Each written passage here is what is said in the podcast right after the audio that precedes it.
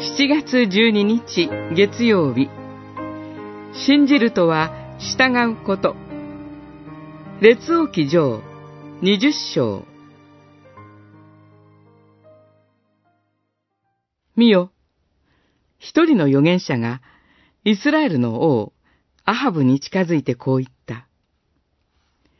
主はこう言われる。この大軍のすべてをよく見たか。私は今日これをあなたの手に渡す。こうしてあなたは、私こそ主であることを知る。二十章十三節アラムの王、ベンハダドが北イスラエルに戦いを挑んできました。イスラエルの王、アハブは、その要求に全面的に屈従しています。アハブは、ベンハダドの攻撃に際して、神の託戦を求めません。神が預言者を使わして、あなたの手に渡す。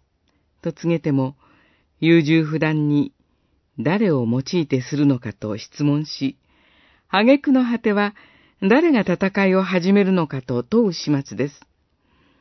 彼は、イスラエルに建てられた王ですが、自ら立って戦う姿勢が見られません。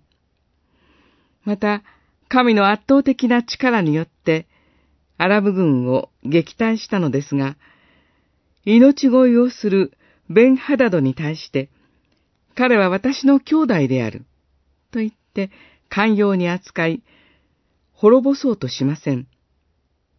さらに、彼と和睦協定を結んだ上に帰国させてしまいます。このように、彼は神の身胸に従っていません。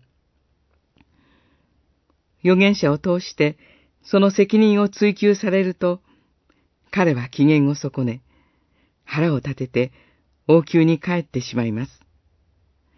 そこには悔い改めはありませんでした。神を信じるとは、従うことです。神を信じると言いながら、神のご命令に従っていないならば、それは信じたことになりません。